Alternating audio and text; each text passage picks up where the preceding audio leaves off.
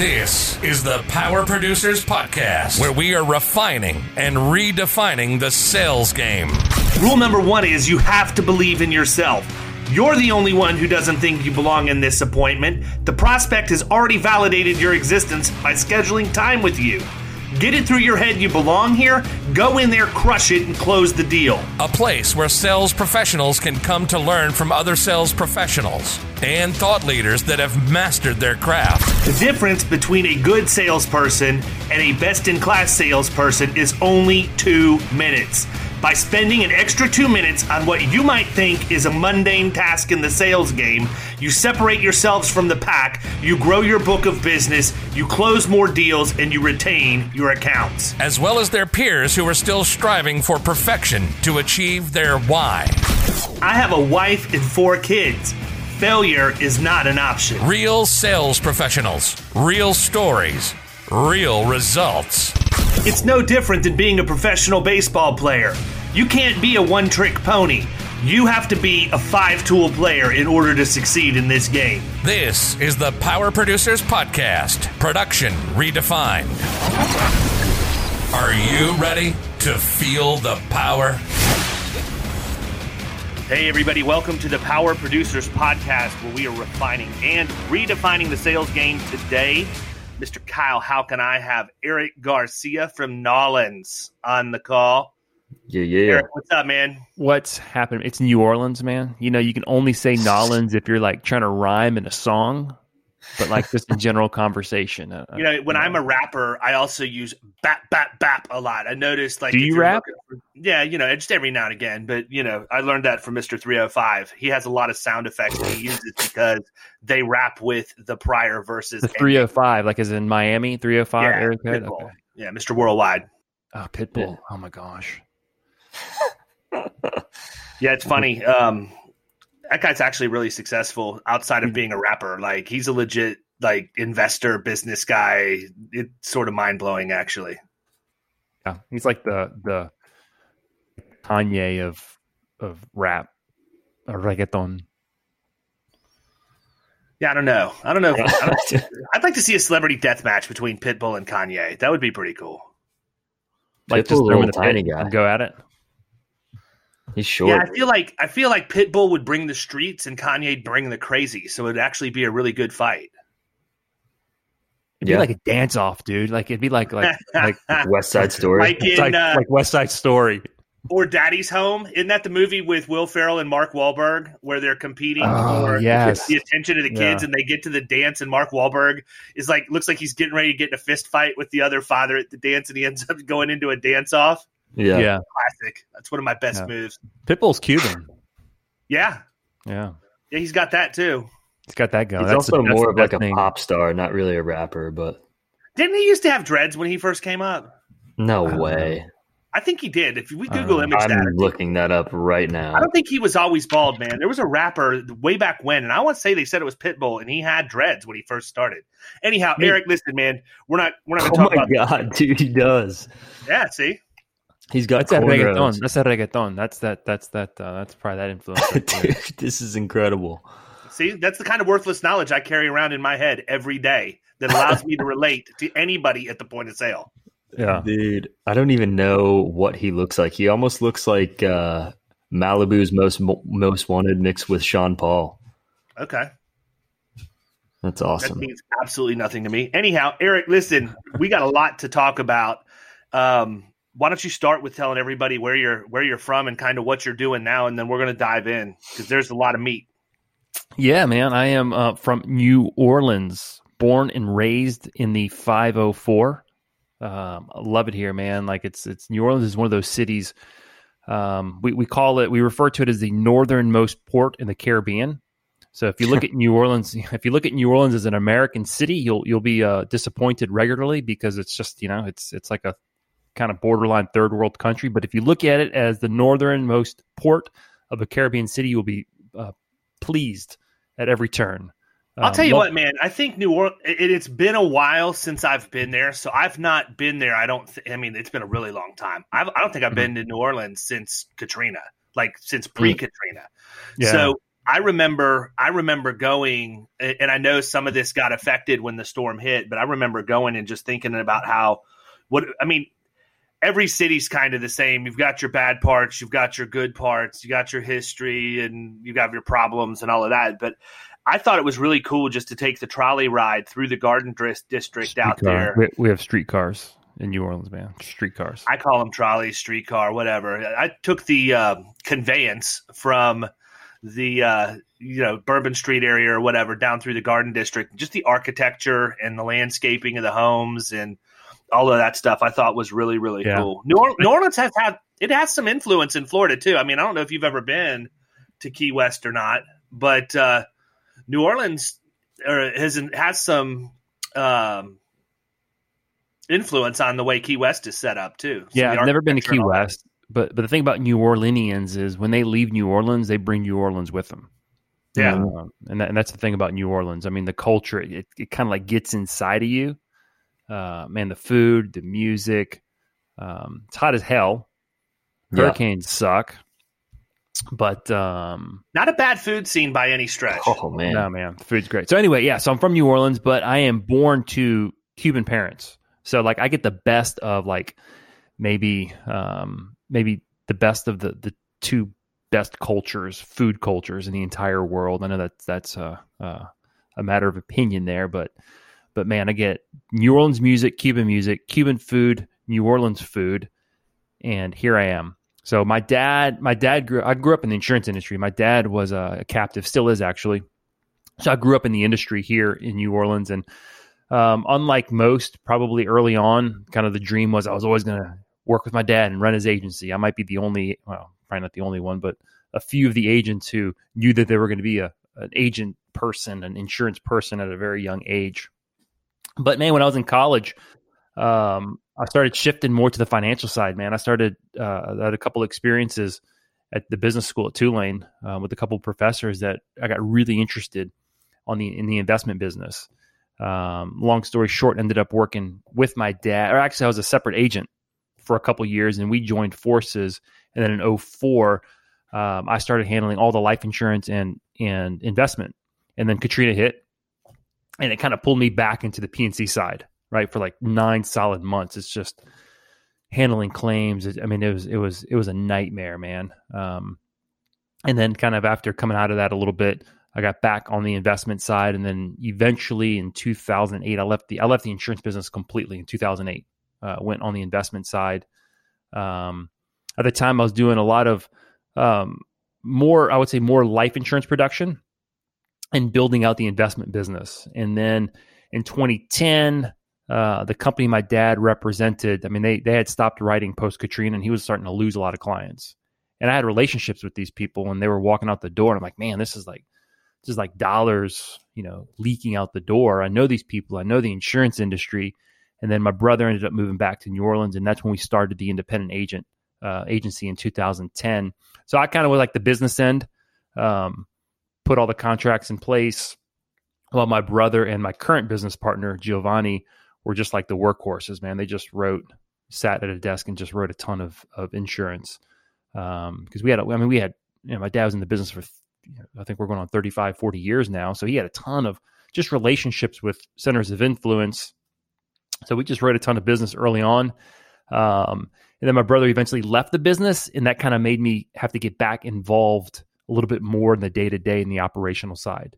And I'm almost at a point where, um, you know, we've touched about every process in the business, and I'm moving less out of the operational side. I don't sell. I haven't sold a policy in, man, I don't know, probably like 10 plus years, probably. Um, I don't know.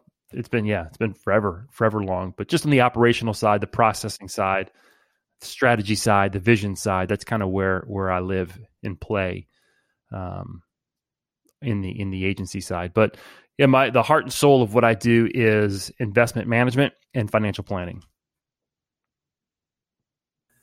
Yeah. I mean, I think that that's, good for your skill set and what I know about you, right? I mean, I think you could be a really good agent, but um, producers don't necessarily reflect the level of detail in most cases that you reflect. So you're kind of a fish out of water. Like we we like to just freaking run and gun, and I know you're a detail guy, so you know it's, you could probably funny. take a bunch, you could probably take a bunch of business from me um, just by paying attention to details. But it, it's interesting. I think you I think you're you're doing the right thing, man. Where you're at. But you got to be passionate about what you do, and like, uh, I mean, the insurance doesn't get me revved up. I like, I like business. I like entrepreneurship. I like building businesses. That that's fun. That gets me excited. Doing insurance doesn't excite me. Um, to me, and I think I heard you um, say in one of your podcasts, you're, you're an opportunist, right? If there's an opportunity, you're going to stop and say, "Hey, wait a minute, is there an opportunity here for me to make money?" I, I own an independent insurance agency because, hey, there was an opportunity. Um, I'm really good at at networking. I'm really good at building relationships. I'm really good at vision and strategy. And this was an opportunity that I knew I could have success in. And you know, as as a financial planner, you know, when I when I sit back and look at, you know, when I look at my finances or I look at my long term financial plan, you know, I look at not the agency as I'm an independent insurance agency owner. I look at it as, hey, I've got a I've got a a large investment, a large part of my net worth is in this private business, which happens to be an insurance agency. And I know that I can grow it. And at some point in the future, this asset that I'm growing is going to be the seed money, if you will, to help fund retirement income or not even retirement. Like, I don't even like talking about retirement because to me, like retirement, we need to rethink how we talk about retirement in this country. Um, it's just you do what you want to do and not have to worry about getting paid for it right? You're still engaging in work, and I just I, I'm not in the grind, man. I don't have to to wake I don't see. and- Yeah, I don't see that I'll ever retire. I just think I'll go on a real long vacation and not come back from it. but, but maybe like maybe like you know like there's like 10 like here, here's what i see you doing like you're like there's 10 agencies that i really agency owners that i really like i like hanging out with them and i like traveling and i'm going to fly them into key west once a year and i'm going to consult them you know they're going to come in they're going to ask me questions i'm going to give them answers i enjoy it it's fun i don't care if i make a few bucks because you know you've been wise and you've planned for your income right you're still engaged you're still you're still using your mind, but you're it's just the grind, man. It's the the you know, I need to wake up every morning. I got three kids. I've got a mortgage. I need to wake up every morning. I need to keep generating revenue. I need to keep growing my income. Um, I can't I can't stop. Right. So the idea is at some point, um, you know, and, and something that that I'm talking a lot more about, and I know we're going to get into is the end game. Like, hey, what's the end game? At what point can I say? And even even as you have more success, and you've probably experienced this, David, and anyone listening who's been who's been at it for, I would say, like let's say ten years, right? You've built a business, you have you have some staff, you've started to notice that you have more and more freedom, right? You don't have to show up before everyone else. You don't have to stay later than everyone else. You might not work weekends anymore. Um, you can you have a little bit more freedom. You still have to show up.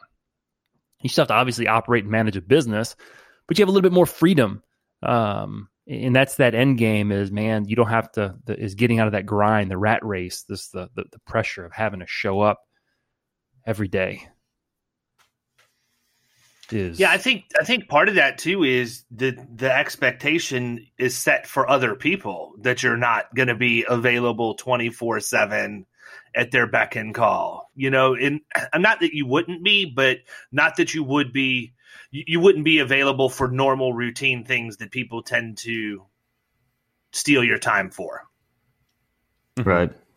to me that's where the pressure comes from right right now if i take any time off and one of my clients has an issue um, guess who they call you know Right. regardless of where i'm at guess who they email even though i ask that they go to an account manager or someone else it's always going to be my phone and i think that once you get to that season of your career even if you do stay engaged a lot of the pressure gets relieved because the expectation of other people isn't that you're always the one that they have to deal with at that point Yeah, for me, the, the pressure on the on the insurance side, it's not so much the client comment. I mean, I don't think there's any client other than like personal friends or family um, will will call me, and every time like I get the the email or the text, it's like, oh, why are you asking me this? Don't get me involved.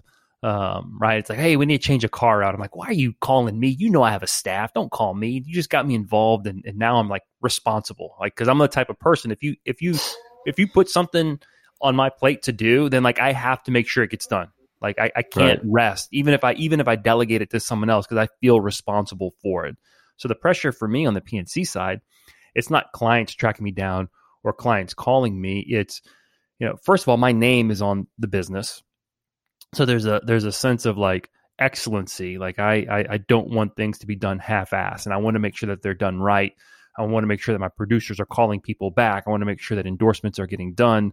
So for me, it's more of a systems and a process standpoint of like, hey, are y'all are, are we doing things correctly? Um, I don't. The the worst is when a client leaves and you find out that they left because we haven't talked to them in two years. I'm like, well, I don't mm-hmm. blame them for leaving. I'd leave too, right?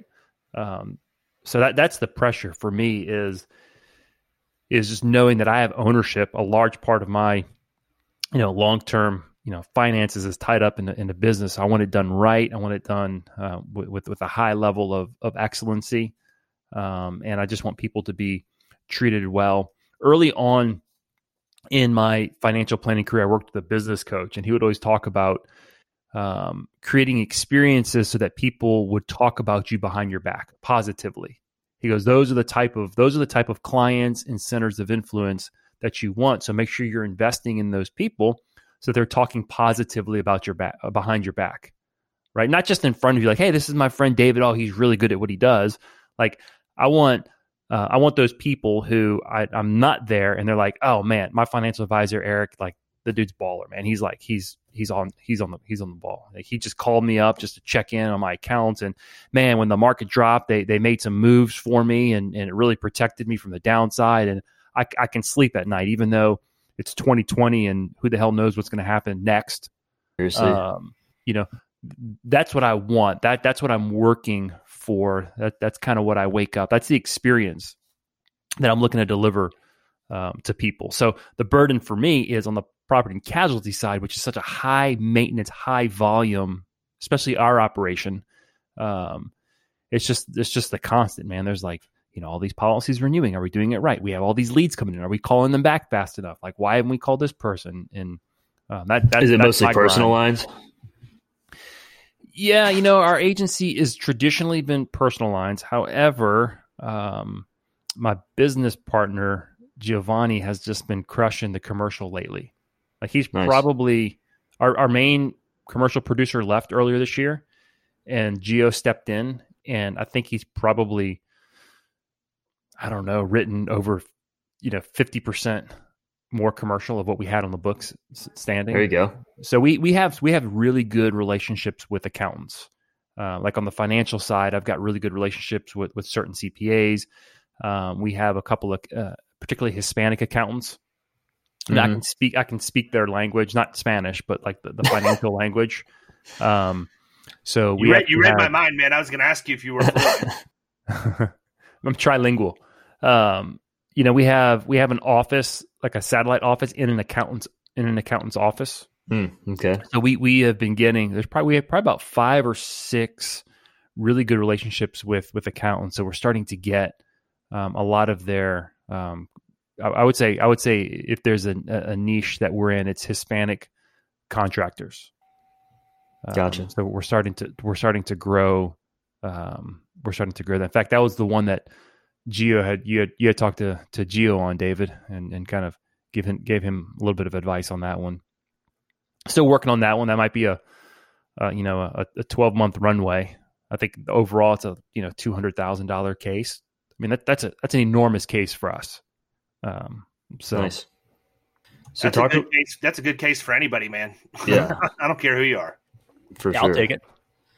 I'll take so I saw, I saw, some of the stuff you sent over, and you talked about the financial piece. Let's talk about that yeah. for a second. What's what's the budget course? What how did that come about? You know, why? Who's it for? What's the deal? Yeah, yeah, I think but, one thing real quick. Let me let me set the table a little bit mm-hmm. because mm-hmm. I I asked Eric to be on here based on a very specific conversation he and I had regarding how agents and specifically agency owners approach their net worth and how they manage their assets. And um, I'm not surprised to find out that I'm in the majority or at least a large number who have 100% of our net worth tied up in our agencies right now.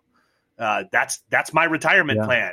I mean, if you want to talk about going all in, I'm all in, man. I either make it or I don't. And so when people wonder why I'm as intense as what I am, now you know. My entire legacy depends on me succeeding. And I, if I'm going to bet on anybody in the world, I'm going to bet on myself, obviously. But you know, I also think that that leads to some problems. And, you know, we had talked about that. So I just wanted everybody who wondered where we were going with this conversation as we start diving into this to realize if you were wondering if you needed to hear this, chances are you probably do. Yeah, here, here, here's here's funny. You talk about having 100% of your net worth in your business, and if you're going to bet on anyone, you're going to bet on yourself. Here's a fascinating thing about risk. Okay, so a lot of, I mean, in the insurance world, right, we're managing risk, and on the financial side, um, you know, the biggest risk that I have to manage is stock market risk, right? If you're investing in the stock market, and, and there's different types of risk. You know, you have individual company risk in the stock market. You have you have just kind of the, the systemic risk of the stock market in general, the financial systems. There's inflation risk. Uh, you know, the risk of the the dollar losing value, and all these things we have to manage. Okay, um, but the thing about risk is everyone's everyone's level of, of comfort with risk is different all right. And the what makes someone comfortable with one risk and someone less comfortable with another risk typically has to do with how much they know and understand about that risk. Right? You, you bet on yourself because you understand what you do better than anybody. If I didn't know anything about insurance, I'd say, man, that guy's crazy. He's got 100% of all his eggs in one basket. He's got no diversification. There's no way I would have all my eggs in one basket, but you get it. I had a, no lie, I had a conversation with a, um, um, a commercial fisherman. This was probably like a year or two after the BP oil spill. I don't even remember what year that was. Maybe like in what 2011, 10, 11. It's been 10 years, man. 10 I think years. we just had the 10 year anniversary of it. So it might have been like 2010 or, or 2009. Crazy. So I'm meeting with this guy, commercial fisherman. Okay. And we're talking about a retirement account. He was referred to me by an accountant, and we're talking about the stock market. And he's like, "Man, I don't want to. I don't want to touch the stock market. Too much risk." I said, okay, wh- what about it? He's like, man, I, I don't want to, you know, 2008, everyone lost money, too much risk. I said, okay, cool. Um, you're a commercial fisherman? Yeah, yeah. I said, all right, you have $100,000. All right. You can invest it in a brand new commercial fishing fleet in Southeast Louisiana, or we can invest it in a well diversified investment portfolio. And I might have showed him a, a proposal or something. I said, which one are you more comfortable with? man, he didn't hesitate. He said, man, a commercial fishing fleet. I said, right. okay, cool. Tell me, what are the obstacles or what are the challenges or what are the risks that as a commercial fisherman you face in Southeast Louisiana? And he kind of looked at me. I said, right, a storm can come through. Right, one storm could could totally impact the the breeding patterns of, of the fish that you're fishing. It could totally, you know, crush their their habitat. Right now, they're spawning out in in, in Houston or in Galveston or in Texas, and they're not they're not coming to our marshes or an oil spill, man, that that could that could crush your business. And, and the point that I was driving home was, and I showed him a chart of the history of the stock market from a risk standpoint. There is way more risk in a commercial fishing operation than there is in the stock market, but he knew it. He was comfortable with it, and that's typical of business owners. We're comfortable with what we know. We know our businesses, and as a result, we tend to be um, we tend to have a, a, a high concentration investment in one business. And we all know we should diversify. We all know we shouldn't have our eggs in one basket, but it's my business. I know it. So we, we, we look at that risk differently. Uh, so the conversation I had, real estate, real estate people are, are, and I had to learn early in my career and, and I probably, I, I failed many times trying to talk to real estate people about investments because typically real estate investors, real estate's the only way to invest. There's nothing else worth investing in. Um, and uh, I'm like, really? Like, so you have all your real estate in New Orleans, and then like a storm comes through, and then and then what? Right? Like, where's the diversification there? Right? You have no one renting from you. Like, what's up? That's that's kind of risky, but they know it, they understand it, and they're comfortable with it.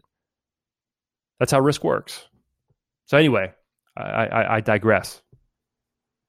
No, I agree, man. I think you know I'm at a point now where I can start in the next 12 months. Basically, I'm going to start not being 100 percent invested in the agency. I'm gonna I'm gonna try and diversify as much as I can, whether that be I don't know. I'm just give you the money and tell you to do whatever you need to do with it, honestly. But um, I need to get there. I mean, there's other vehicles that I need to have in place and make sure that everything in my portfolio is working the way that it's supposed to with each other, and make sure that you know all of our life insurance and everything is the way that it needs to be for the kids. And I mean, I don't want to sound morbid, but at the same time, I also don't want to bust my can for a number of years to build a sizable asset and then not have anything to show for it other yeah. than that asset when I'm done. Right?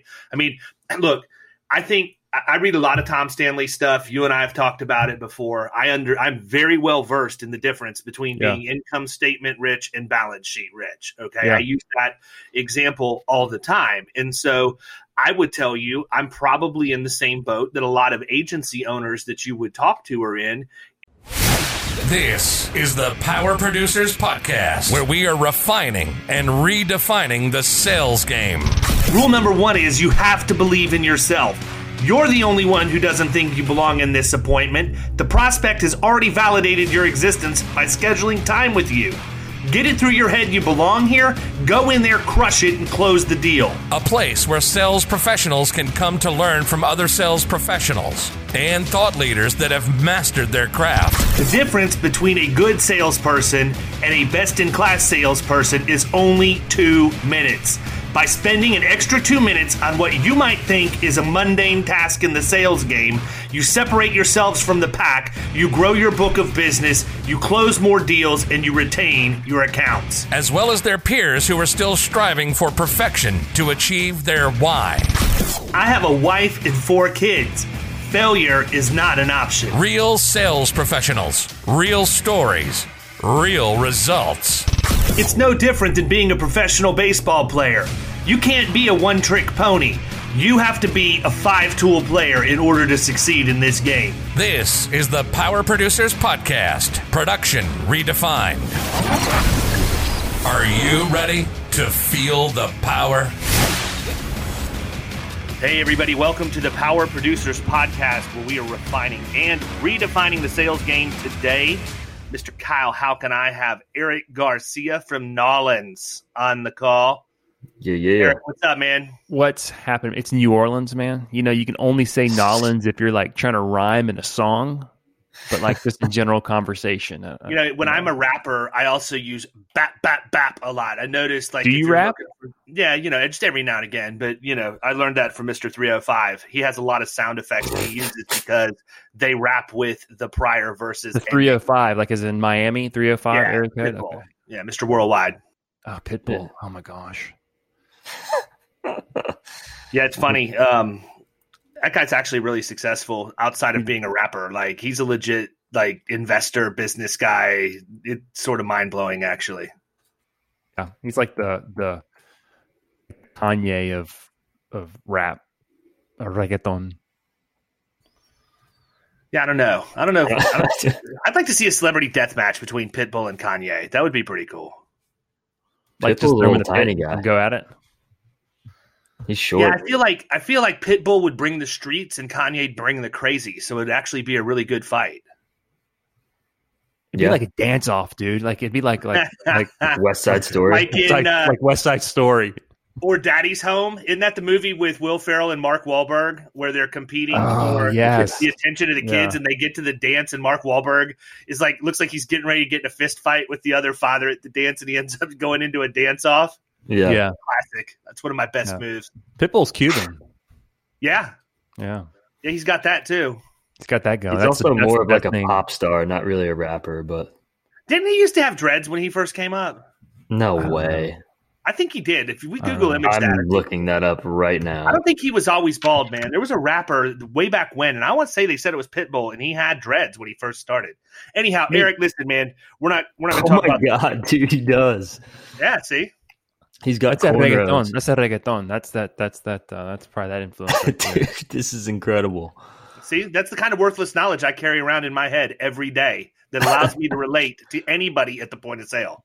Yeah, dude, I don't even know what he looks like. He almost looks like uh, Malibu's most most wanted mixed with Sean Paul. Okay. That's awesome. That means absolutely nothing to me. Anyhow, Eric, listen, we got a lot to talk about. Um, why don't you start with telling everybody where you're where you're from and kind of what you're doing now, and then we're going to dive in because there's a lot of meat. Yeah, man. I am uh, from New Orleans, born and raised in the 504. Um, I love it here, man. Like it's it's New Orleans is one of those cities. Um, we we call it we refer to it as the northernmost port in the Caribbean. So if you look at New Orleans, if you look at New Orleans as an American city, you'll you'll be uh, disappointed regularly because it's just you know it's it's like a kind of borderline third world country. But if you look at it as the northernmost port of a Caribbean city, you'll be uh, pleased at every turn. I'll tell you um, what, man. I think New Orleans. It, has been a while since I've been there, so I've not been there. I don't. Th- I mean, it's been a really long time. I've, I do not think I've mm-hmm. been to New Orleans since Katrina, like since pre Katrina. Yeah. So I remember. I remember going, and I know some of this got affected when the storm hit, but I remember going and just thinking about how. What I mean, every city's kind of the same. You've got your bad parts, you've got your good parts, you got your history, and you've got your problems and all of that. But I thought it was really cool just to take the trolley ride through the Garden District street out there. We, have streetcars in New Orleans, man. Streetcars. I call them trolleys, streetcar, whatever. I took the uh, conveyance from the uh, you know Bourbon Street area or whatever down through the Garden District. Just the architecture and the landscaping of the homes and all of that stuff. I thought was really really yeah. cool. New, or- New Orleans has had it has some influence in Florida too. I mean, I don't know if you've ever been to Key West or not, but uh, New Orleans has has some um, influence on the way Key West is set up too. So yeah, I've never been to Key West, but but the thing about New Orleanians is when they leave New Orleans, they bring New Orleans with them. Yeah, um, and that, and that's the thing about New Orleans. I mean, the culture it, it kind of like gets inside of you. Uh, man, the food, the music. Um, it's hot as hell. Hurricanes yeah. suck but um, not a bad food scene by any stretch. Oh man, no man, food's great. So anyway, yeah, so I'm from New Orleans, but I am born to Cuban parents. So like I get the best of like maybe um, maybe the best of the the two best cultures, food cultures in the entire world. I know that that's a a matter of opinion there, but but man, I get New Orleans music, Cuban music, Cuban food, New Orleans food, and here I am. So my dad, my dad grew. I grew up in the insurance industry. My dad was a captive, still is actually. So I grew up in the industry here in New Orleans, and um, unlike most, probably early on, kind of the dream was I was always going to work with my dad and run his agency. I might be the only, well, probably not the only one, but a few of the agents who knew that they were going to be a an agent person, an insurance person at a very young age. But man, when I was in college, um, I started shifting more to the financial side, man. I started, uh, I had a couple experiences at the business school at Tulane uh, with a couple of professors that I got really interested on the in the investment business. Um, long story short, ended up working with my dad, or actually, I was a separate agent for a couple years, and we joined forces. And then in 04, um, I started handling all the life insurance and and investment. And then Katrina hit, and it kind of pulled me back into the P&C side right for like nine solid months. It's just handling claims. I mean, it was it was it was a nightmare, man. Um, and then kind of after coming out of that a little bit, I got back on the investment side, and then eventually in 2008, I left the I left the insurance business completely in 2008. Uh, went on the investment side.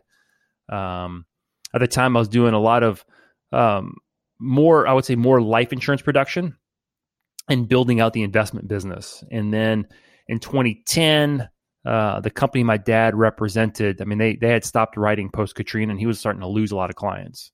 And I had relationships with these people, and they were walking out the door, and I'm like, man, this is like this is like dollars, you know, leaking out the door. I know these people, I know the insurance industry, and then my brother ended up moving back to New Orleans, and that's when we started the independent agent uh, agency in 2010.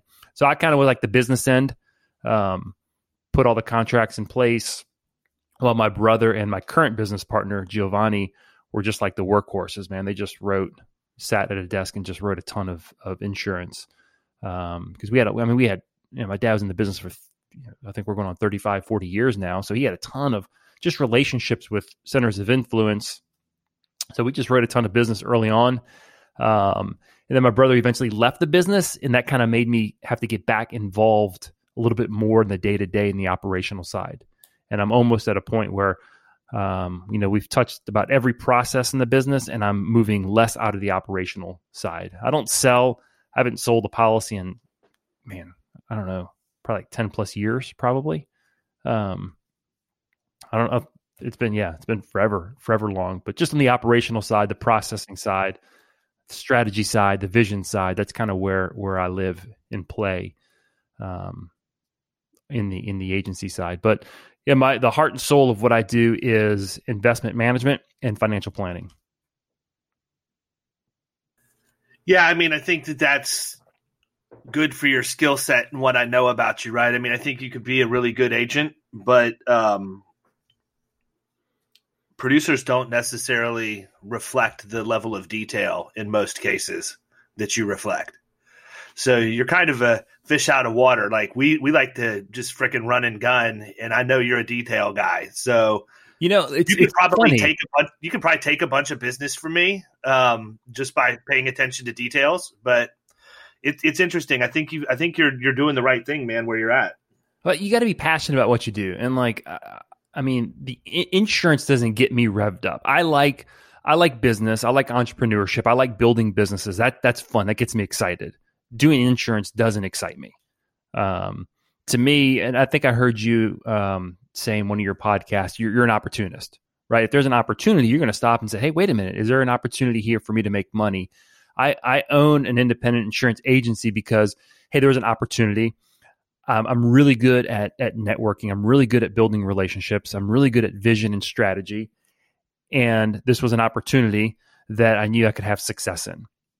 And you know, as as a financial planner, you know, when I when I sit back and look at, you know, when I look at my finances or I look at my long term financial plan, you know, I look at not the agency as I'm an independent insurance agency owner. I look at it as, hey, I've got a I've got a a large investment, a large part of my net worth is in this private business, which happens to be an insurance agency. And I know that I can grow it. And at some point in the future, this asset that I'm growing is going to be the seed money, if you will, to help fund retirement income or not even retirement. Like, I'm not even like talking about retirement because to me, like, retirement, we need to rethink how we talk about retirement in this country. Um, it's just you know, do what you want to do and not have to worry about getting paid for it. Right? You're still engaging in work, and I just I, I'm not in the grind, man. I don't have to to wake I don't up. see. and- yeah, I don't see that I'll ever retire. I just think I'll go on a real long vacation and not come back from it.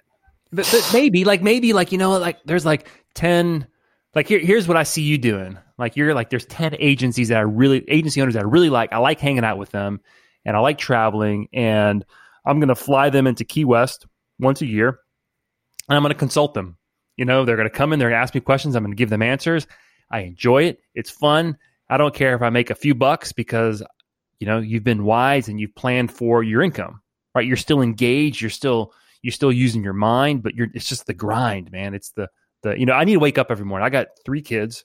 I've got a mortgage. I need to wake up every morning. I need to keep generating revenue. I need to keep growing my income. Um, I can't I can't stop. Right. So the idea is at some point, um, you know, and, and something that that I'm talking a lot more about, and I know we're going to get into is the end game. Like, hey, what's the end game? At what point can I say? And even even as you have more success, and you've probably experienced this, David, and anyone listening who's been who's been at it for, I would say, like let's say ten years, right? You've built a business, you have you have some staff, you've started to notice that you have more and more freedom, right? You don't have to show up before everyone else. You don't have to stay later than everyone else. You might not work weekends anymore. Um, you you have a little bit more freedom. You still have to show up. You still have to obviously operate and manage a business, but you have a little bit more freedom. Um, and that's that end game is man you don't have to the, is getting out of that grind the rat race this the, the the pressure of having to show up every day is Yeah, I think I think part of that too is the the expectation is set for other people that you're not going to be available twenty four seven at their beck and call. You know, and not that you wouldn't be, but not that you would be. You, you wouldn't be available for normal routine things that people tend to steal your time for. Right. to me that's where the pressure comes from right right now if i take any time off and one of my clients has an issue um, guess who they call you know Right. regardless of where i'm at guess who they email even though i ask that they go to an account manager or someone else it's always going to be my phone. And I think that once you get to that season of your career, even if you do stay engaged, a lot of the pressure gets relieved because the expectation of other people isn't that you're always the one that they have to deal with at that point. Yeah, for me, the, the pressure on the on the insurance side, it's not so much the client comment. I mean, I don't think there's any client other than like personal friends or family uh, will will call me, and every time like I get the the email or the text, it's like, oh, why are you asking me this? Don't get me involved. Um, right? It's like, hey, we need to change a car out. I'm like, why are you calling me? You know, I have a staff. Don't call me. You just got me involved, and, and now I'm like responsible. Like, because I'm the type of person. If you if you if you put something on my plate to do, then like I have to make sure it gets done. Like I, I can't right. rest, even if I even if I delegate it to someone else because I feel responsible for it. So the pressure for me on the P&C side, it's not clients tracking me down or clients calling me. It's you know, first of all, my name is on the business, so there's a there's a sense of like excellency. Like I I, I don't want things to be done half ass, and I want to make sure that they're done right. I want to make sure that my producers are calling people back. I want to make sure that endorsements are getting done. So for me, it's more of a systems and a process standpoint of like, hey, are y'all are, are we doing things correctly? Um, I don't. The the worst is when a client leaves and you find out that they left because we haven't talked to them in two years. I'm like, well, I don't mm-hmm. blame them for leaving. I'd leave too, right? Um, so that that's the pressure for me is is just knowing that I have ownership. A large part of my you know long term you know finances is tied up in the, in the business. I want it done right. I want it done uh, with, with, with a high level of of excellency, um, and I just want people to be treated well early on in my financial planning career, I worked with a business coach, and he would always talk about um, creating experiences so that people would talk about you behind your back positively.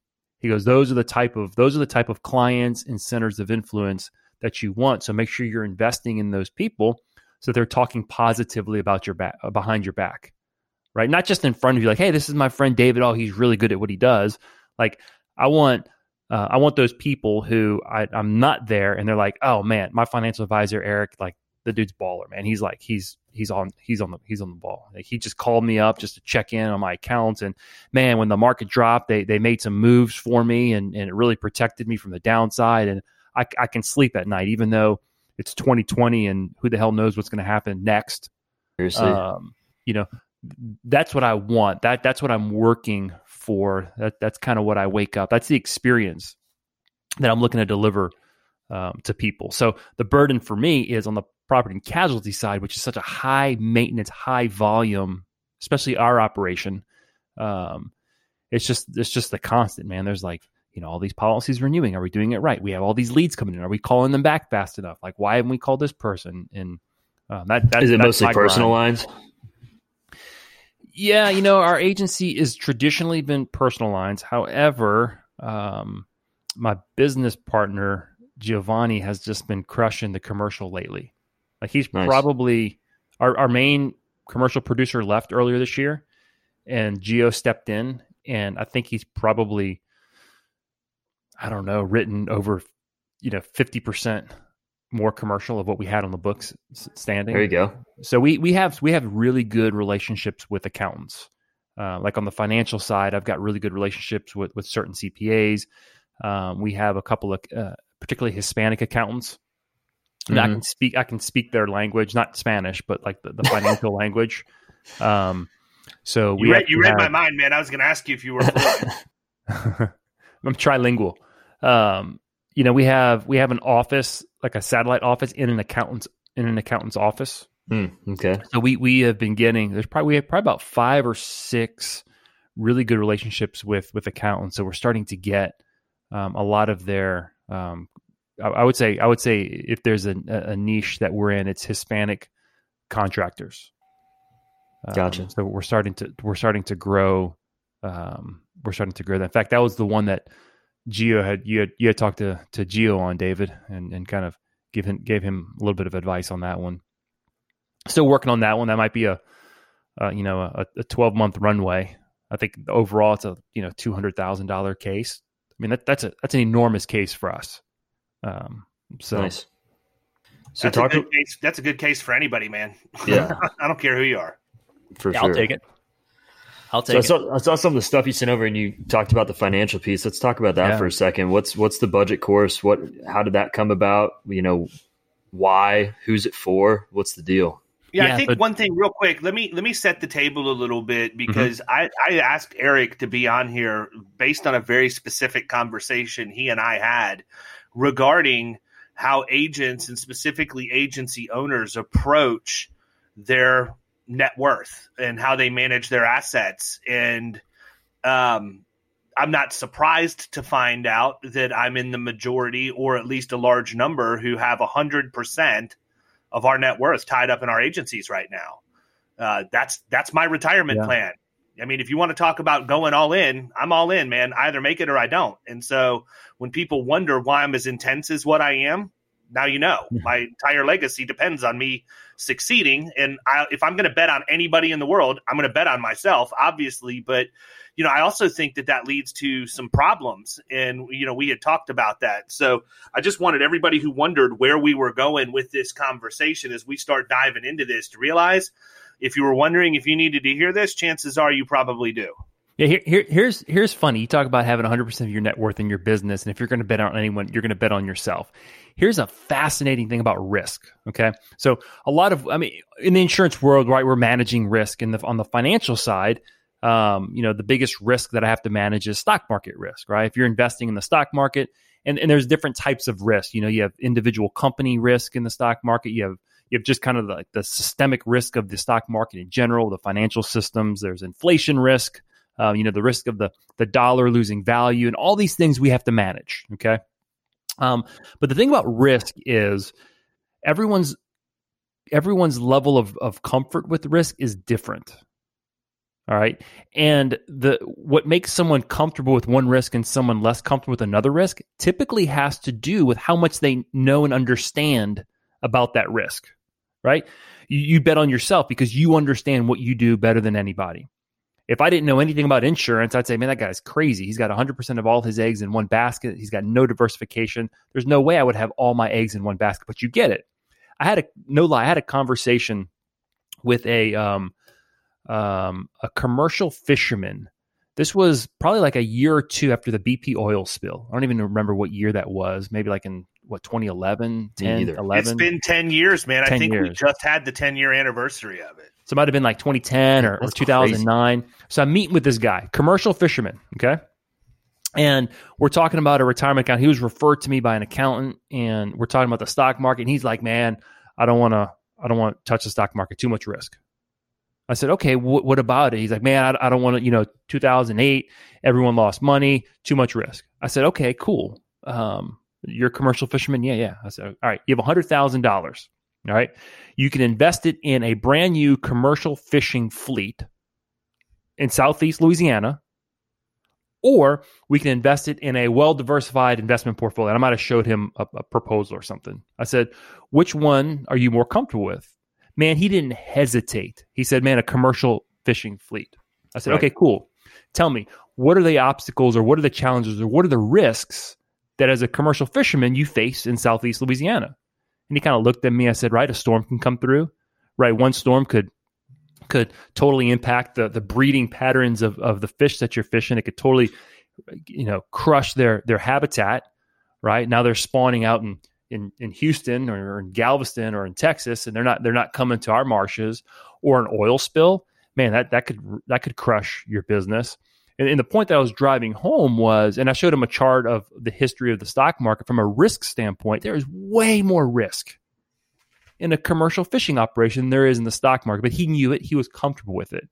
And that's typical of business owners. We're comfortable with what we know. We know our businesses. And as a result, we tend to be, um, we tend to have a, a, a high concentration investment in one business. And we all know we should diversify. We all know we shouldn't have our eggs in one basket, but it's my business. I know it, so we we we look at that risk differently.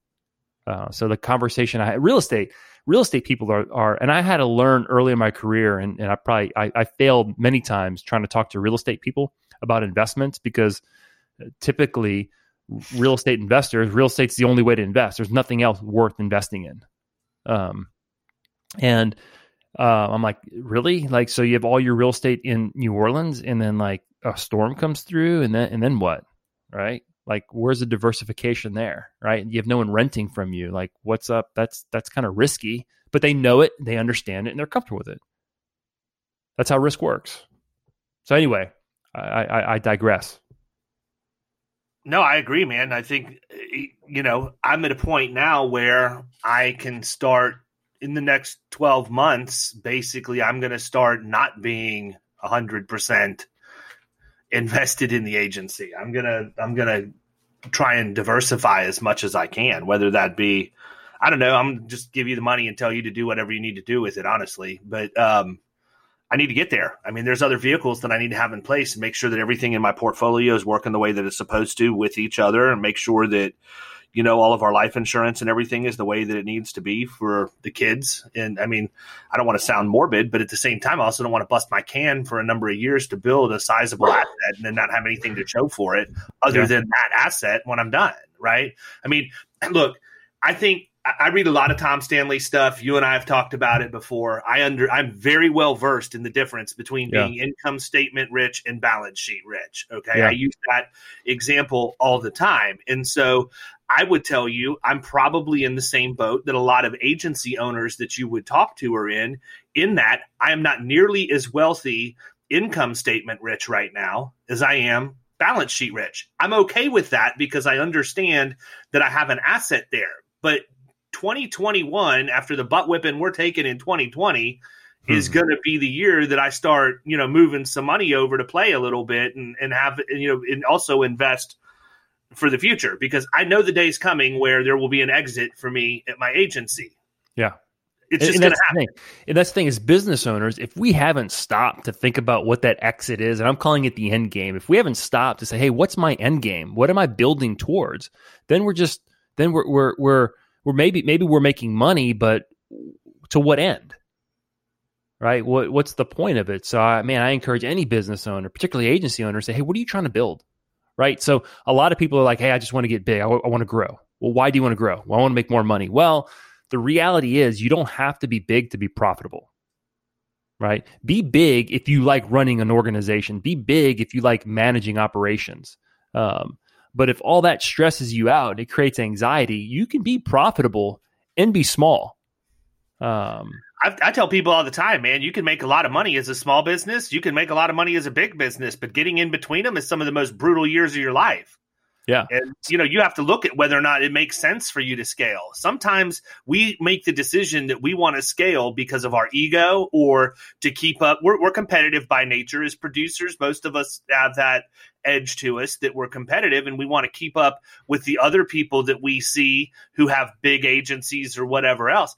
I, I checked that at the door when I opened Florida Risk. I really yeah. don't care. All I want to do is build the asset, have something to show for it when I'm done, and be able to enjoy my life while I'm young enough to enjoy it and not work till I'm 70 or 75 and then be like, now what? Yeah. But, th- but those are the messages though. Those, the, if you listen to like, you know podcasts on entrepreneurship and podcasts on business and i'm not knocking any of this because uh, it, it everything is so dependent on the individual and what they're trying to do but like the messages we get is hey bigger is better bigger revenue is better uh, those are the messages we get and then and and we we we fall into that cycle like i gotta grow i gotta even on the investment side man when you start looking at like metrics and you start looking at companies reporting and what wall street's looking for it's year over year sales you know uh, store over store. Like, did they did they grow? You know, we have a target growth of ten percent year over year for individual stores. And like, man, at what point, like, do you stop and say, man, maybe maybe the goal isn't just to grow, just to grow, to grow, to grow, but maybe we start looking at how can we become more profitable? Um, how can I stay? Like, man, for me, the thing that stresses me out on the insurance side is adding staff. Like when I when you add staff, and I look, I love people um, but when you add staff, you add levels of layers of just headache, um, and not because people people do do the wrong thing, but you you have to manage somebody else. So to me, growth is like, oh my gosh, if I have to hire more people, that means have to do this and more computers and more cost and and this and, and there's more you know more people have to be responsible for. So I'm always asking myself, man, can we leverage technology better before I have to hire somebody else? Like what what what can I do before I have to hire another another person? and um, add that cost to or that headache of having having more staff. So for me, my my growth is not necessarily on the insurance side from in terms of growing that asset. It's not necessarily bigger is better. Um, for me, it's it's profitable. I want to become more effective, more efficient. Um, I'd rather pay who I have more money because they're more efficient and they're more productive than add too many people. But at the same rate, you know, we've spent a lot of time building systems, and we've we've we're at a point where I'm pretty confident that we can scale pretty quickly um, because we have systems in place and we can plug and play people into different roles. Uh, we, I mean, we, we spent a lot of time um, building that out. And again, that that that's what I bring to the table. That's my strength. Is like I can stop and say, okay, what's the problem? What do we need to do to fix it? You know, early in my career, someone told me, if you have a problem, create a process, and it's no longer a problem. Yeah, and you then, pretty much pretty much just stole what I was going to say, honestly, because if you have, uh, you know, the, the trick to to scaling is really pretty simple. Have have processes and procedures in place. Number one, and number two, make sure that the staff you have is cross trained on one more than one role in your organization so that they can cover, you know, if somebody's out or you mm-hmm. run thin while you're waiting for somebody to get up to speed. If you can slow down to do those two things, it is so much easier to scale. I think agencies by and large just get caught up in the fact that it is easy to grow revenue relatively quickly if you're a good salesperson, but that doesn't mean anything about your profitability or your processes because I'm one of them, man. I can tell you right now, I could sell ketchup popsicles to an Eskimo wearing white gloves. But if you want me to go in and write process and procedure manuals for an agency on how it's supposed to run the right way and how a CSR is supposed to most effectively do their job and all of that, I'm out. I will fail miserably at that because it's not my skill set. But I know that it's not my skill set, yeah. and I under, understand I have to surround myself with people who are stronger at that than what I am, and systems that can help make sure that it bolsters those processes and streamlines them. I just think that, you know, again, we get caught up in being competitive and trying to scale as quickly as we can for no other reason than scaling sake so that we can keep up with other people and we end up scaling at a time when we shouldn't. I'm guilty of it, man. Yeah, I, those I've actually cut staff. I've cut staff in the last six months that I'm not going to replace yeah. because I need to focus on profitability and processes right now, and it's yeah. a perfect time for me to do it. Yeah, man, and, and that's the thing, and that's that's where we have to stop as business owners, as agency owners, and say, hey, what am I building here? Right? Maybe maybe you're not doing anything wrong. I'm not suggesting you need to not grow because I'm I'm a big fan of growth, but like you gotta have to have the stomach for it right? What are you What are you trying to build? In fact, when I do um, when I have conversations with people, um, this is actually an exercise that I would do. And I think you talk about this in your book about having like an advisory board or like a, a, a team of advisors. So years and years and years ago, me and um, actually my co-host on the the Building Us podcast, we'll get to that a little bit later. Him and then another good friend of ours, who's another business owner, we would get together. Um, probably I would say dating back maybe ten years 10, nine or 10 years from now, we'd get together every year. I put together a business plan or like a questionnaire and we would work on our business plan. And then we would have one morning, kind of usually in December, and we would present our business plan to each other. And we would ask each other questions. We'd run ideas by each other. And we kind of became, um, uh, you know, we called it Shark Tank. We had fun with it, right? And it, it just kind of became like a, a little small advisory board.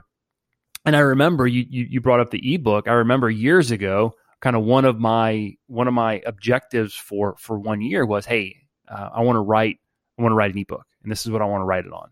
Um, and what what I would do is I would have a a blank piece of of cardstock, white cardstock, and I would have a sharpie, and each of us would write three big, I would say, overarching goals, like three big things that we wanted to accomplish that year. So mine typically was I want to write an ebook or I want to hit a certain revenue number at the agency.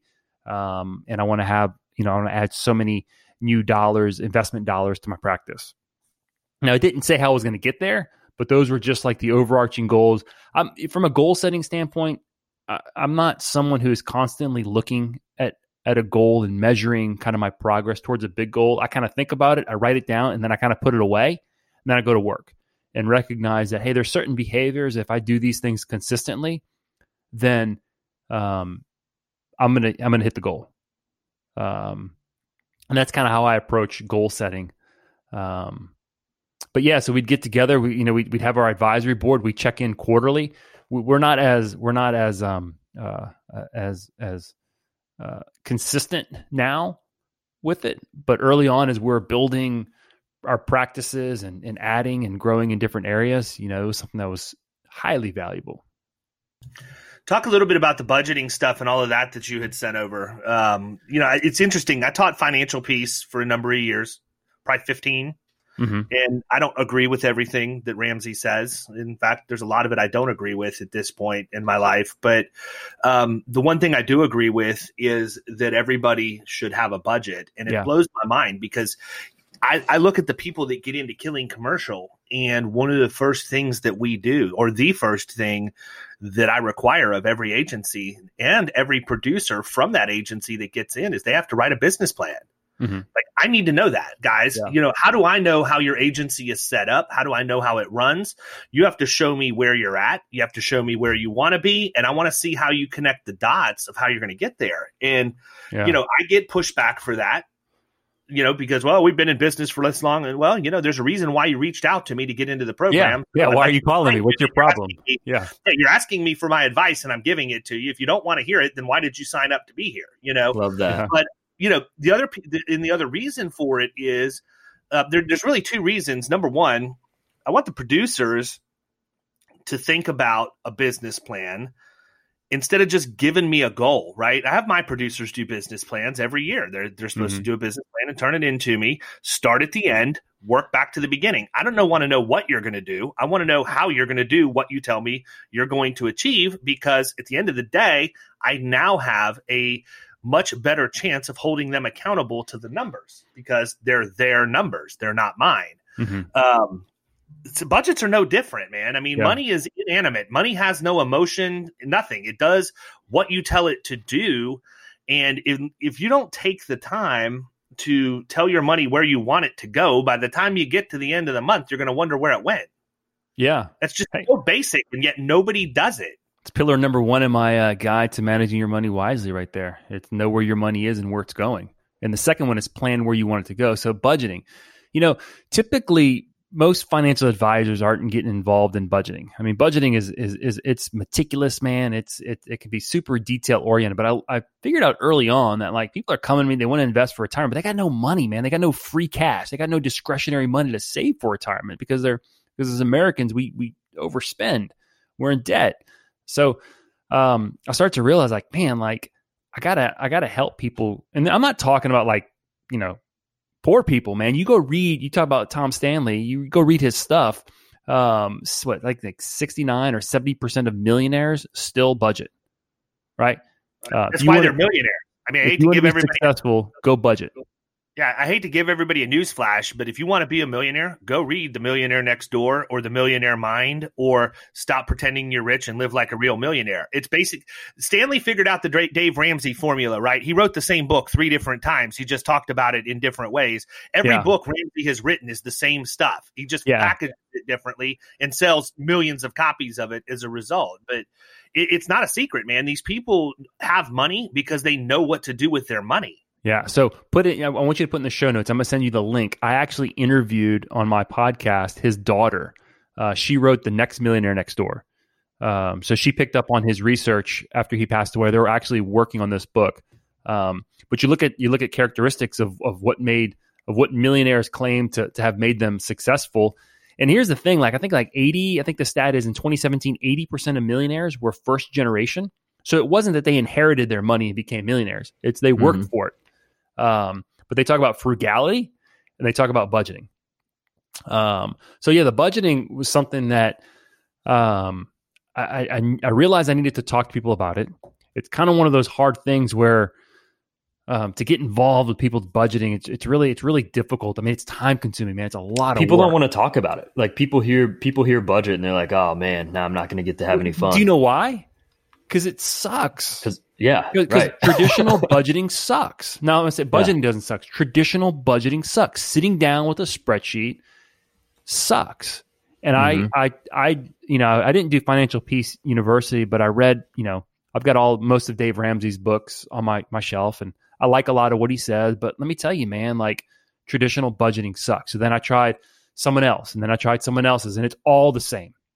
And I'm like, this doesn't work for me. That's not my personality. Dave, you talk about me being detail oriented. I'm kind of detail oriented in certain things, but my mind, my mind doesn't work like that. I can't sit down and like track like like every single dime that I spent.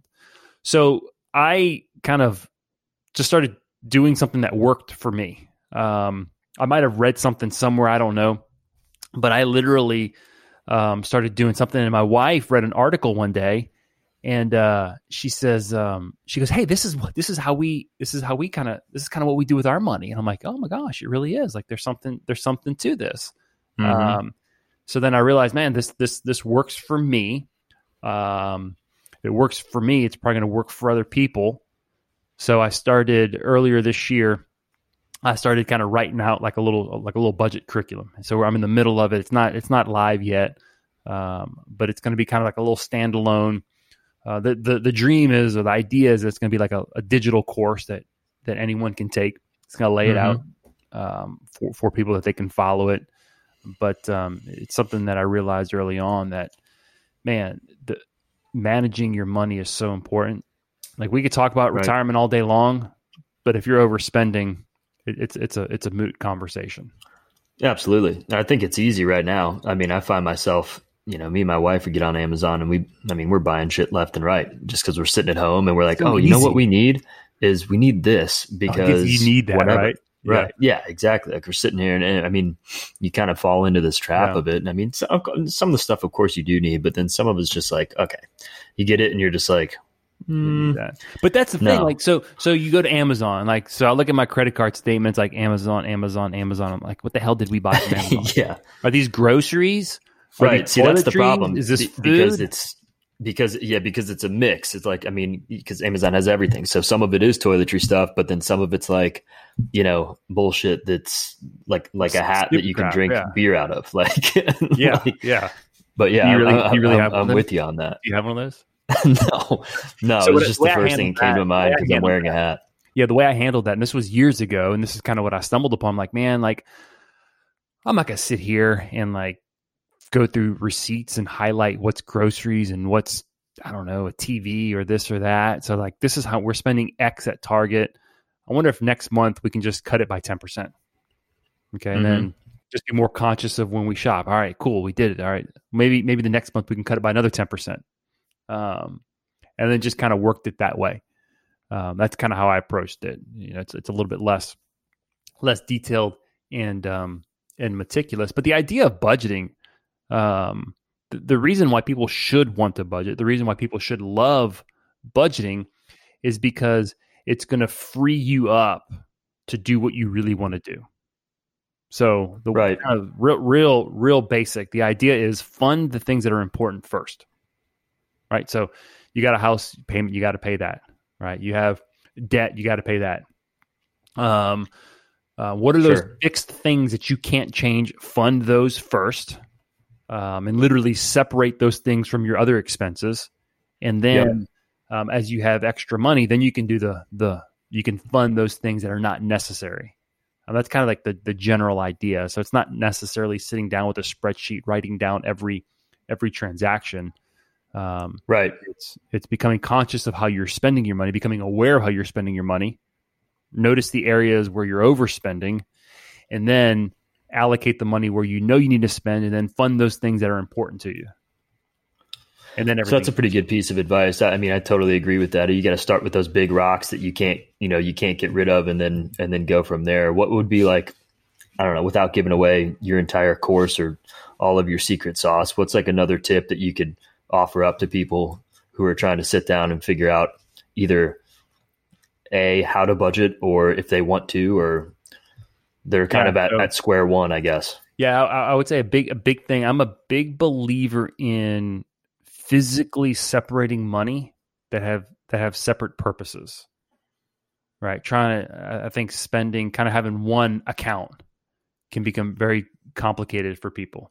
Um, so it's I'm, funny you say that, man, because one of the things, so you don't know this about me, but I actually was a mommy blogger for a number of years that was hidden. And we taught budgeting and all of that stuff is part of that process. And I always told people there were two things they needed to do, uh, several things they needed to do. Number one, they needed to have a budget, overall monthly budget. So I drew up a, a spreadsheet that I would send out to everybody who came through our program that was essentially an electronic budget in an Excel spreadsheet that they would have the ability to plug in your their income, all their bills, and if they had anything more than zero left at the end of the month, they had to go back and or or less than zero, figure out you know where the issues were. But we wanted them planning for everything like you know clothing expenses, furniture in the future, car car repair, all of that. And then I wrote a second spreadsheet that was uh, the paycheck allocation. So if you got paid twice a month or weekly or whatever else, you were not only you did not only had your regular monthly budget that you made sure was balanced, but now you were allocating what money from which paycheck was going to each of those different things that you had budgeted for. And one of the things that I was a huge advocate of, and you can tell me if you agree with this or disagree. I don't I don't teach it anymore, so it's kind of irrelevant. But I was a big advocate of having a um, regular operating account, having a mm-hmm. savings account for your yeah. emergency fund and that. But I also had um, a money market that I just basically used as an accrual account for those expenses that I knew I could have in the future, but wasn't going to have to have right now. I wanted to be able to make a little bit of money on that and hold it someplace. And I actually kept a ledger book of how much was in there, which sub accounts were in there, and what dollars were in each of those sub accounts. So I knew how to allocate all yeah. of that money inside of there. A ledger book? You kept a ledger book. Wow. I did, man. I kept a legit yeah. ledger book. Yeah, so I like I like to Ledgers I like to best. split yeah, I like to split income. I call it an operating account and then a uh, or a fixed expense account and then a variable expense account. So like I want to know like what's coming out automatically. Um, it's not necessarily like absolute necessary expenses in my fixed account, but things that happen regularly. I don't have to think about them. They hit my bank account. They're once a month. They're they're predictable, and I know I need to have three thousand four hundred and seventy two dollars a month, give or take, in this account. Um, they, and then I have my variable account where that's where I'm paying my credit card. That's where I'm paying things that that that happen um, that they're, they're not as predictable. Right? I might go to the grocery six times this week as opposed to two times this week. Um, you know the, the things that are are, are extra um, if you will so mm-hmm. i would mm-hmm. say that that's that's the hack is i'm a big fan of having separate accounts you know if you got a specific goal that you're saving for right uh, we want to go we want to my daughter is dying to go to london when she's 15 that's like i don't know in her mind at 15 she gets a trip uh, whether it happens or not i don't know but we have a separate account a separate savings account that we literally separate the london account it's it's the london account man absolutely so that, I, I, would say, Cal, that'd be another another um, another hack. But but budgeting yeah, is all about it's all about being intentional and purposeful, right? We we we we think about it sometimes in our agencies. I need to spend so much on my on my um, AMS or my CRM or or or my staff. Um, but when it comes to the personal side, we we don't. We we get we get a little bit sloppier. Um, but you got to you got to plan like you know what, what what again what's your end game you know do you want to walk away from your business or or maybe hire someone to run it um and you're not you know you're you're you're walking away you're still owning it but you know you're going to be making less income how are you going to replace that where's it going to come from um so spending time now to budget that and be purposeful and saying hey i need to have you know half a million in cash or a million in cash set aside so when i walk away i have you know fifty thousand dollars of of investment income coming into my bank account, and I'm not mm-hmm. even thinking about it. Uh, the, the, those that's that's the intentionality of budgeting. That's why people should love budgeting. So that's why I created this budgeting course. I don't want like I, honestly I don't want to spend all my client facing time talking about budgeting and, and telling you where how, and how to spend your money. Like I really don't care. Like if if using a spreadsheet works for you, man, I'm thrilled. Um, I don't sure. think there's any right way to budget. Um, in fact, I t- you know I tell people like if my way doesn't work, don't do it. Do what works for you, but you have to do something. Um, you know, my my objective is to make sure that you're meeting uh, your your goal that you set out. That you're you're changing. You know, you talk about Stanley, um, David. You know, big thing that they talk about are behaviors. Right, there's certain behaviors that uh, that we need to be doing to become successful financially. So, like my focus as an advisor, I would say probably something that's a little bit more unique to me as an advisor. You're not going to get this with with all financial advisors. Is Early on, um, the behavioral finance, the behavioral part of, of money management, probably because I hang out with counselors um, all the time. So I, I, I kind of start to understand counseling a little bit better by just hanging out with them. So I started to understand this idea of behaviors in money management is all about behaviors. Is we need to develop the healthy behaviors that are going to get us to where we need to go. A quick example: I was talking to a, a, friend of mine, business owner. Man, I haven't been able to get him to to to invest in his Roth IRA in a couple years. Right? He's investing. He's he's reinvesting in his business. He's got a successful, growing business. Finally, got him on the phone. I'm like, all right, dude. Here's here's what we're gonna do. Um, you and your wife are gonna put fifty bucks a month automatically send me your check. We're going to set it up. He's like, yeah, I can do that. I said, in three months, I'm going to call you back. I'm going to increase it to 100 a month for each of you. He's like, yeah, I think I can do that. Um, because those are the, the, those little, those little consistent behaviors add up after 10 years, after 15 years, after 20 years. Um, right. Yeah, I think you know one of the best pieces of advice that I ever got um, early on was also I, would imagine it's the same whether it's your spouse or a business partner, assuming you have one.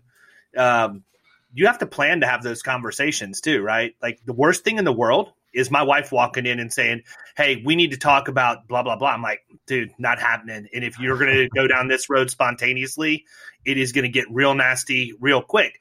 And so she she wants to always talk about it like right now. Let's get this over with. Let's be done with it and I've she's finally conditioned to the point where she realizes it's probably not the best idea. Same thing holds true with household projects. If you have something you want me to do, give me a list. I'll work on it over the course of the week. Yeah. By the end of the week, everything will be done. But don't have me wake up on Saturday morning and say, "Hey, I need you to do this today." Sorry, you missed the planning window. I had already planned not to do that today. So yeah, you know, it's funny. It's funny you bring this up. We just recorded a podcast. Um, so I keep referring the podcast. If you don't know, Building Us, it's a podcast that I co-host with a, a couples counselor.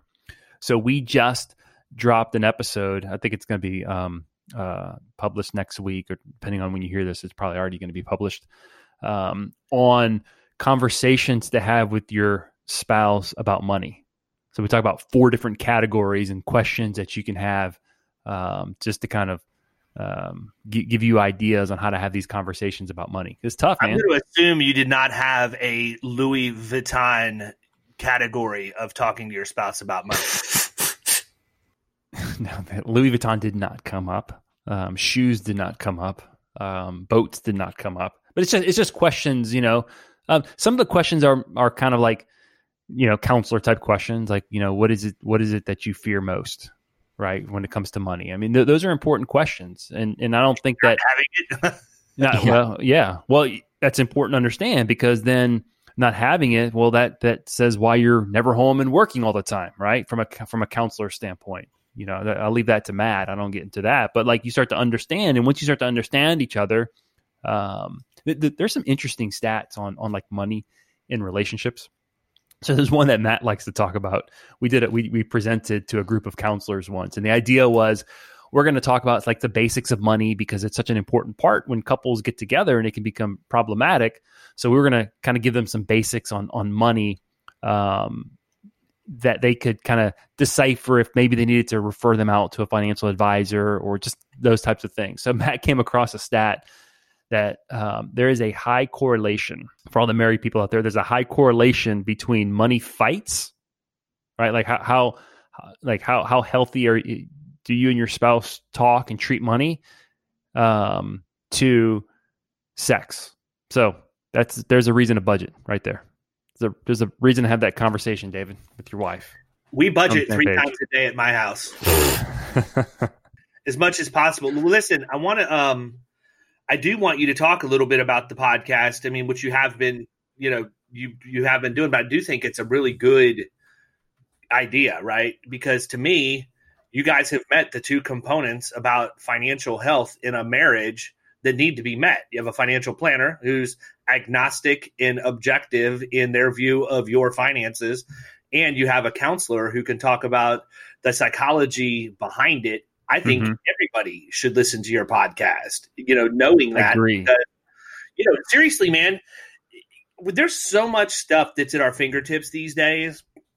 We just have to a open it up and listen to it or read it, and then b follow it. That's it. Like Listen to the Yeah. podcast, people. This guy's going to give you an open book on how to not fight with your significant other about money.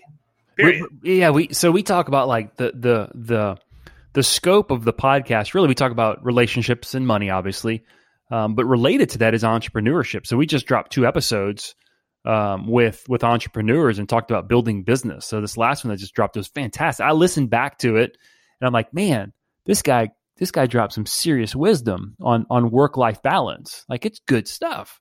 Uh, so kind of our goal is we really want to we want to. I don't think anyone podcasts um, with the goal of, of providing bad information, but like you know, we really want to provide thoughtful um, information. If it's something that I wouldn't listen to, I don't want to publish it.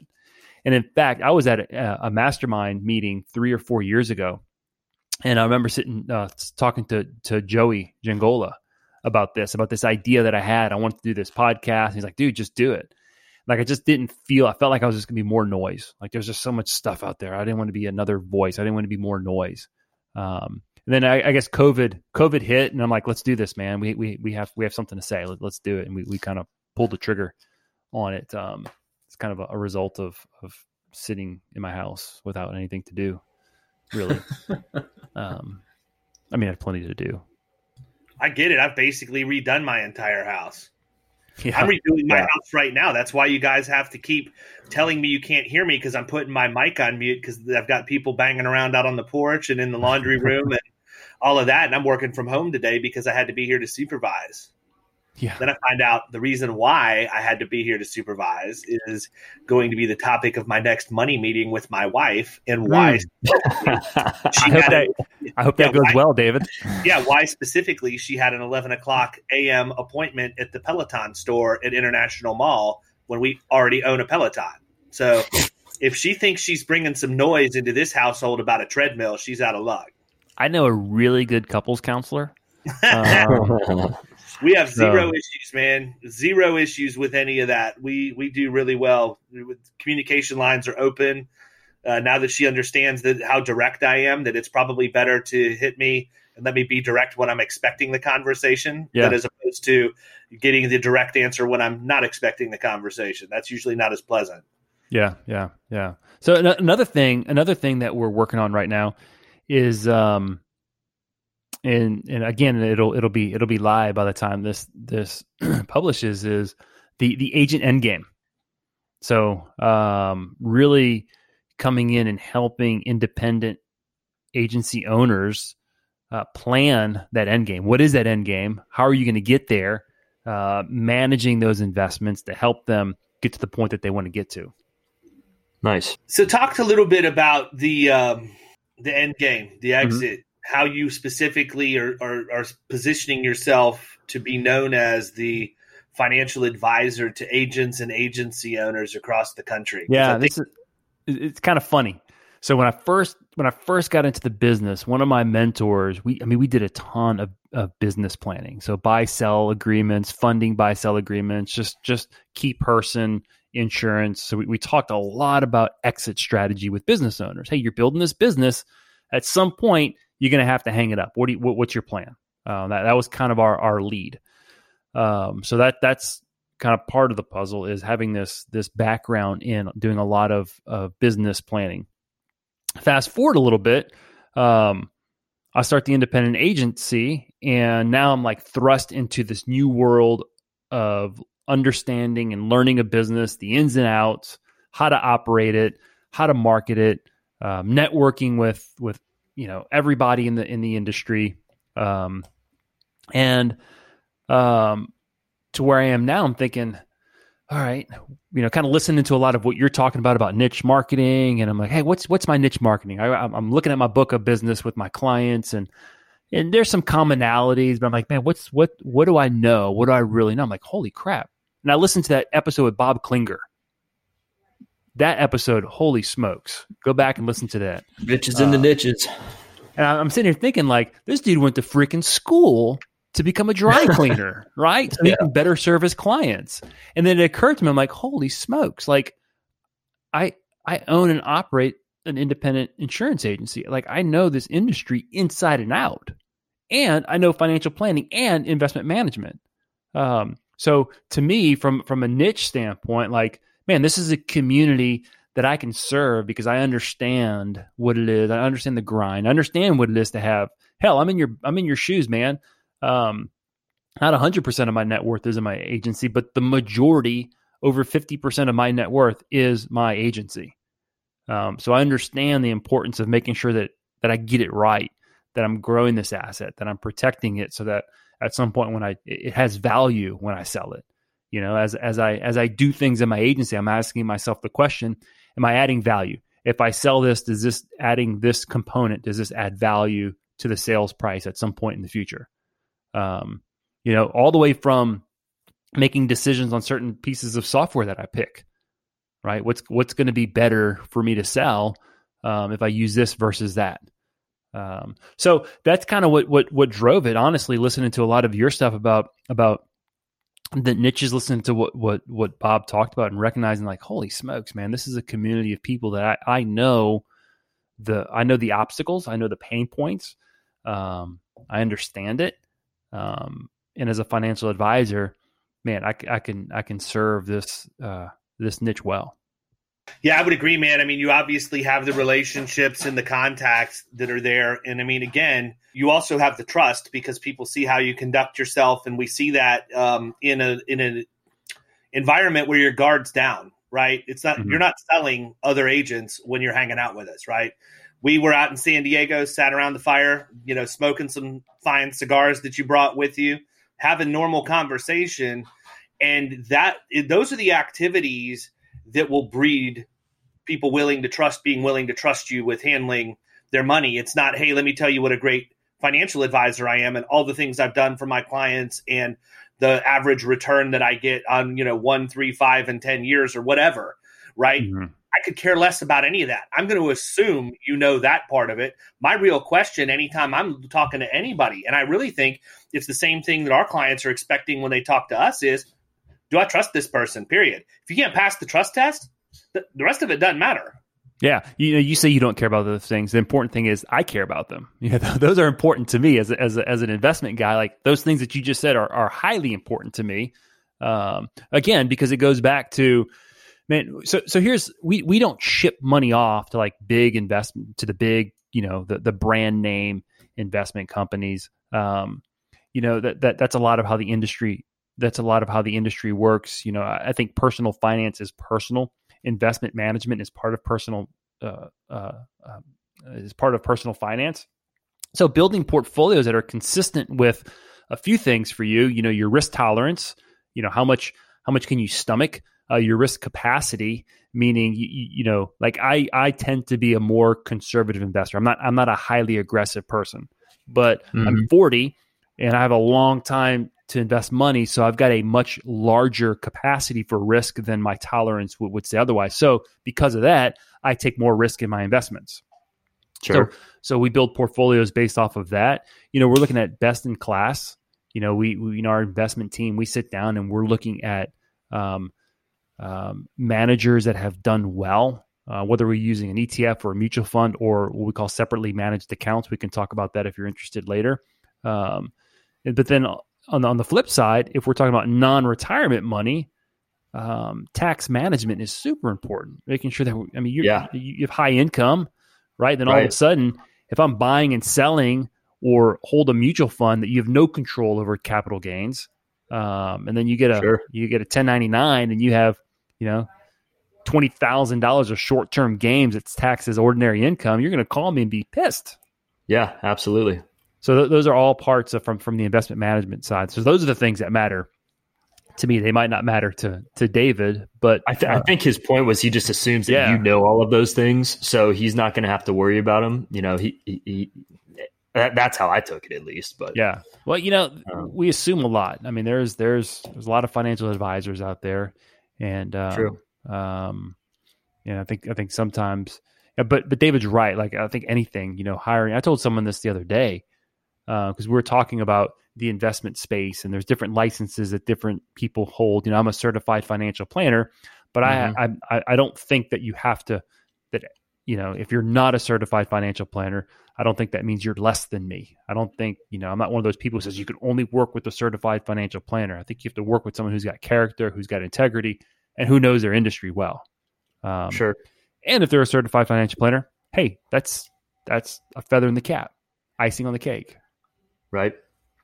Yeah. No, I agree with you.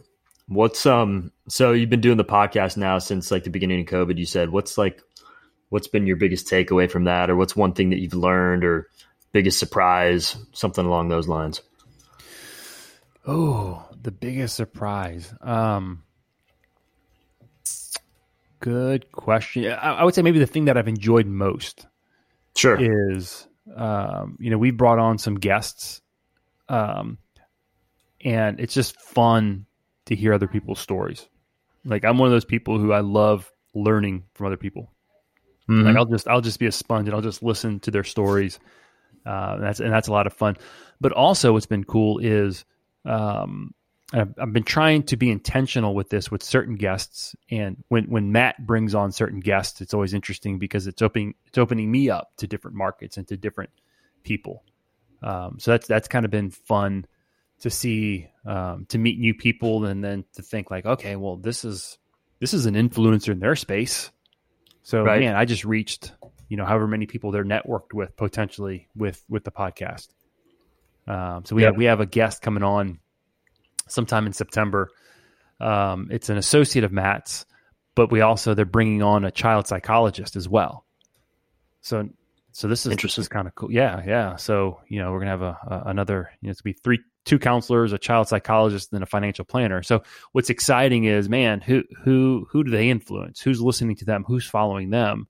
And then just in the course of one podcast, I just may open up my my market to I don't know how many people. Uh, so that that's kind of something that that's exciting. Well, listen, man. Here's what I f- found out about all of this. We've been going for a little over an hour, so we need to wrap up.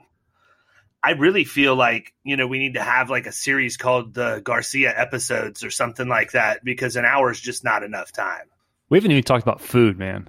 I know. That's what's crazy. So you can take it to the bank. We'll run another episode when you're ready. But why don't you tell them in the meantime? I have a feeling a lot of people are going to want to reach out to you, tell them where to find you.